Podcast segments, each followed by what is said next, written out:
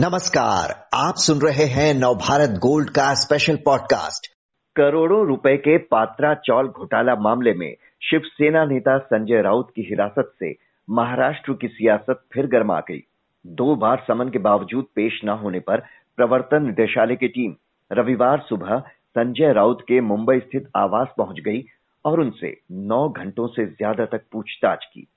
क्या है ये पूरा मामला? और शिवसेना उद्धव गुट इसे बदले की राजनीति क्यों बता रहा? जानने के लिए बात करते हैं वरिष्ठ पत्रकार गंगाधर ढोबले से।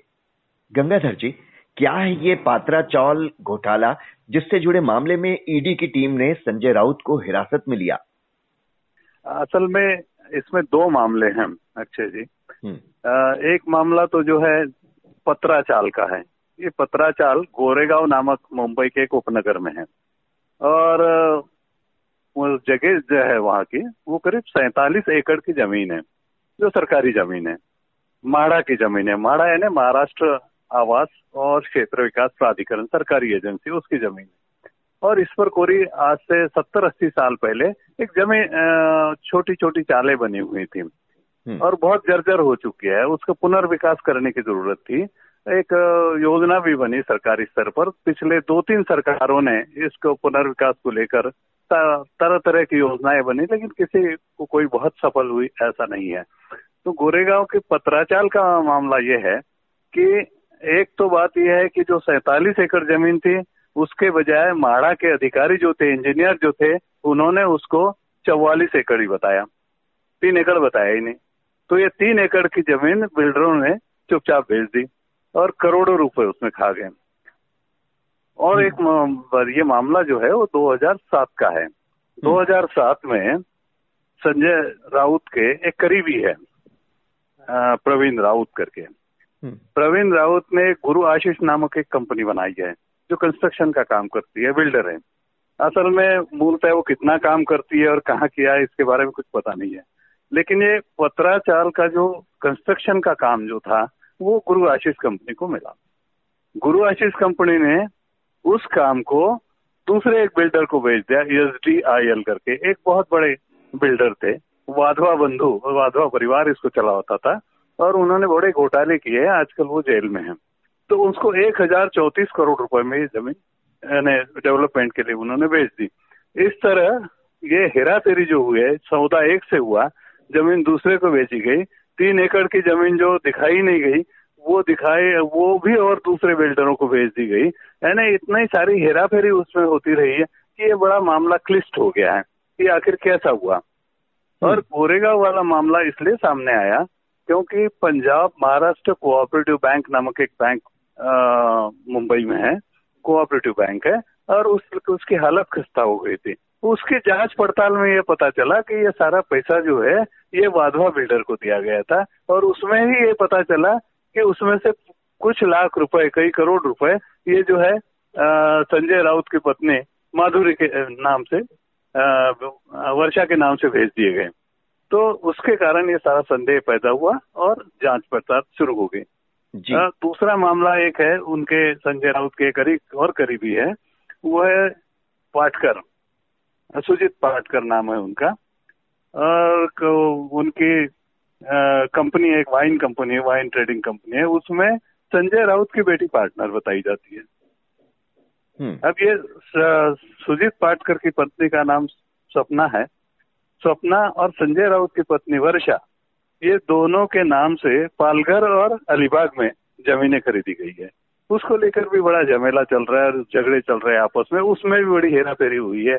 और एक आजकल तो संजय राउत और सपना पाटकर की एक क्लिप बाहर आई है।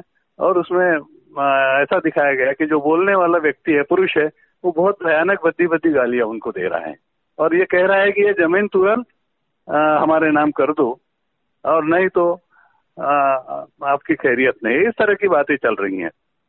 जी। बातें तो खैर कई तरह की आएँगी लेकिन ईडी की जो तीन टीमें इस मामले में अलग अलग जगहों पर सर्च कर रही हैं तो अभी तक की पूछताछ और जाँच में क्या बातें निकल कर सामने आई हैं कुछ बताया है ईडी ने?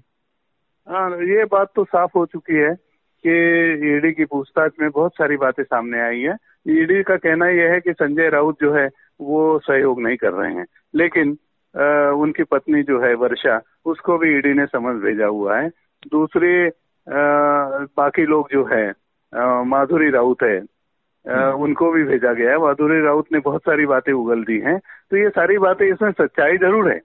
सच्चाई नहीं है ऐसी बिल्कुल बात नहीं है। क्योंकि ये सारा पैसा जो है एक बात एक भी सामने बातचीत में आई है कि उन्होंने एफएसआई जो बोलते हैं उसको ज़मीन जो सरकार को दी जाती है उसके बदले में सरकार एफएसआई देती है। और एफएसआई के अंतर्गत आप शहर में कहीं भी उसका उपयोग करके एक्स्ट्रा निर्माण कर सकते हैं अतिरिक्त निर्माण कर सकते हैं। तो अतिरिक्त निर्माण का जो लाइसेंस है वो मिल गया था इनको सरकार को आवाज़ देने के बदले में वो भी कोई नौ सौ करोड़ रुपए में इन्होंने भेज दिया। तो ये सारी बातें जो है माधुरी के बयान में आई हुई है। आगे बहुत सारी बातें और भी आएँगी। हम्म, तो आरोप तो गंभीर हैं। इनके बारे में संजय राउत कुछ कह रहे हैं इन आरोपों के बारे में क्योंकि वो कह रहे हैं कि ये राजनीतिक साजिश है शिवसेना को खत्म करने की कोशिश है। लेकिन इन आरोपों पर कुछ बोल रहे हैं वो? आ, इसके बारे में तो सच बात ये सच है ये घोटाला जो है कोई आज का नहीं है। 2007 से लेकर जो शुरू हुआ उस समय कांग्रेस की सरकार थी। उसके बाद में देवेंद्र फडणवीस बीजेपी और शिवसेना की मिली जुली सरकार आई थी। और और ये सारी सरकारों के दौरान ये सारा हुआ है। उस समय कोई कार्रवाई नहीं हुई। मामला ठंडे बस्ते में रहा, फाइलें वैसे ही दबी रही। और जैसे ही यानी विरोध शुरू हुआ बीजेपी का, वैसे ही ये सारे भाई फाइलें बाहर आ गई है। ये वास्तविकता है। दूसरे लोगों को इसलिए लगता है कि ये राजनीतिक बदला या प्रतिशोध की बात जो लोग कर रहे हैं, अपोजिशन के लोग, वो इसलिए भी लगता है आम आदमी को कि जो उन पर कार्रवाई की गई है महाराष्ट्र में, वो सारे विपक्ष की दलों के लोग हैं। बीजेपी के किसी भी आदमी पर कोई कार्रवाई नहीं हुई है न कोई पूछताछ हुई है न कुछ हुई है। तो लोगों को स्वाभाविक है लोगों को लगता है कि ये प्रतिशोध की कार्रवाई होगी। और विपक्ष जो है शिवसेना हो एनसीपी हो या कांग्रेस हो इसका ही फ़ायदा उठाएँगे और कहेंगे कि देखिए ये हाँ हम विपक्ष में है इसलिए हम पर कार्रवाई की जा रही है। तो ये राजनीतिक पैतरेबाजी चलते रहेगी लेकिन मामला जो है संगीन है इतनी बात सच है। जी, मामला संगीन है और इतना पुराना है, लेकिन उसका अब उभर कर आना और अब इस तरह से पूछताछ होना तो कहीं ना कहीं जो उद्धव ठाकरे का भी कहना है कि शिवसेना के खिलाफ साजिश हो रही है तो कहीं ना कहीं इस बात में भी दम है। लेकिन ये बताएँ कि महाराष्ट्र की सत्ता से पहले ही भार हो चुके हैं उद्धव गुट। अब उनके लिए कितना बड़ा झटका है ये केस? ये शिवसेना को दो बातें हो सकती है, दोनों तरह से उठ करवट बदल सकता है।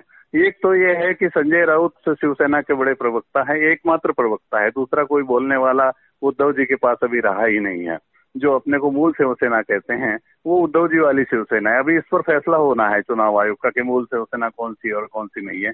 इसको लेकर भी थोड़े लोगों को संदेह है और लोग मान रहे हैं कि ये मूल शिवसेना जो है शायद एक नाथ शिंदे वाली इसी को मानी जाएगी, क्योंकि उनके पास बहुत सारे लोग आ रहे हैं। और और इसके कारण शिवसेना का जो चुनाव चिन्ह है तीर धनुष वो भी शायद जब्त किया जाएगा और लोगों को अलग अलग लेके लड़ना इस तरह की इस तरह की बातें चल रही हैं उसमें। जी। और शिवसेना के लिए इसलिए धक्का है कि उनके पास अब इस तरह धाकड़ बोलने वाला कोई है नहीं। तो ये उद्धव जी के लिए थोड़ी संकट की बात हो सकती है। और उद्धव जी के मामले में भी बहुत सारा चल रहा है। अभी उसके बारे में कुछ कहना ठीक नहीं है। हो सकता है कि सरकार शायद उन पर हाथ न डाले ईडी उन पर हाथ न डाले। तो बहुत बड़े नेता हैं और उद्धव जी मूलतया असल में बहुत सज्जन व्यक्ति हैं। इसके बारे में आज कुछ कहना बड़ा मुश्किल है। लेकिन शिवसेना में एक हलचल बड़ी जो ज़बरदस्त है कि कोई भी किस पकड़ में आ सकता है। संजय राउत पकड़ में आ सकता है तो बाकी छुटभैया नेता जो है वो डरे हुए हैं। उनको लगता है कि शायद हम भी पकड़ में आ जाएँगे। तो ये हाँ जी। तो एक जो बीएमसी चुनाव से उम्मीद जताई जा रही थी कि तब एक नई रणनीति के साथ उतरेंगे क्या बीएमसी चुनाव में भी उम्मीदों को धक्का लग सकता है इस केस के बाद? हाँ बिल्कुल लग सकता है, क्योंकि शिंदे गुट जो है, वो बहुत ताकतवर बनता जा रहा है दिन ब दिन। और जितने मूल शिवसेना तय करने का जो पैमाना है, वो ये है कि आपके कार्यकर्ता, आपके पदाधिकारी अलग अलग जगह के जो है, वो किसके साथ है? तो ज़्यादातर ऐसा लग रहा है कि पदाधिकारी जो है, या सांसद जो है, या विधायक जो है, वो एक नाथ गुट के साथ में है। उद्धव जी के पास बहुत कम लोग रह गए हैं। तो ऐसी स्थिति में बड़ी संकट की स्थिति होती है। चुनाव में जो रणनीति और जो लड़ना पड़ता है, हर तरह के दाव चलने पड़ते हैं। वो दाव चलने वाले बहुत सारे धाकड़ लोग जो है, वो सारे शिंदे की तरफ़ आ गए हैं। इसलिए हो सकता है कि उद्धव जी को आगामी मनपा चुनाव में, मुंबई महानगर पालिका के चुनाव में कुछ झटका लगे। और उनके पुत्र जो है आदित्य, उनमें वो अनुभव नहीं है, वो मादा नहीं है और वो परिपक्वता नहीं है। तो ये बड़ी दिक्कत वाली बात उद्धव जी के लिए हो सकती है। जी। तो आरोप तो गंभीर हैं, लेकिन पूछताछ के समय पर सवाल भी उठ रहे हैं। बहुत बहुत शुक्रिया, गंगाधर ढोबले जी।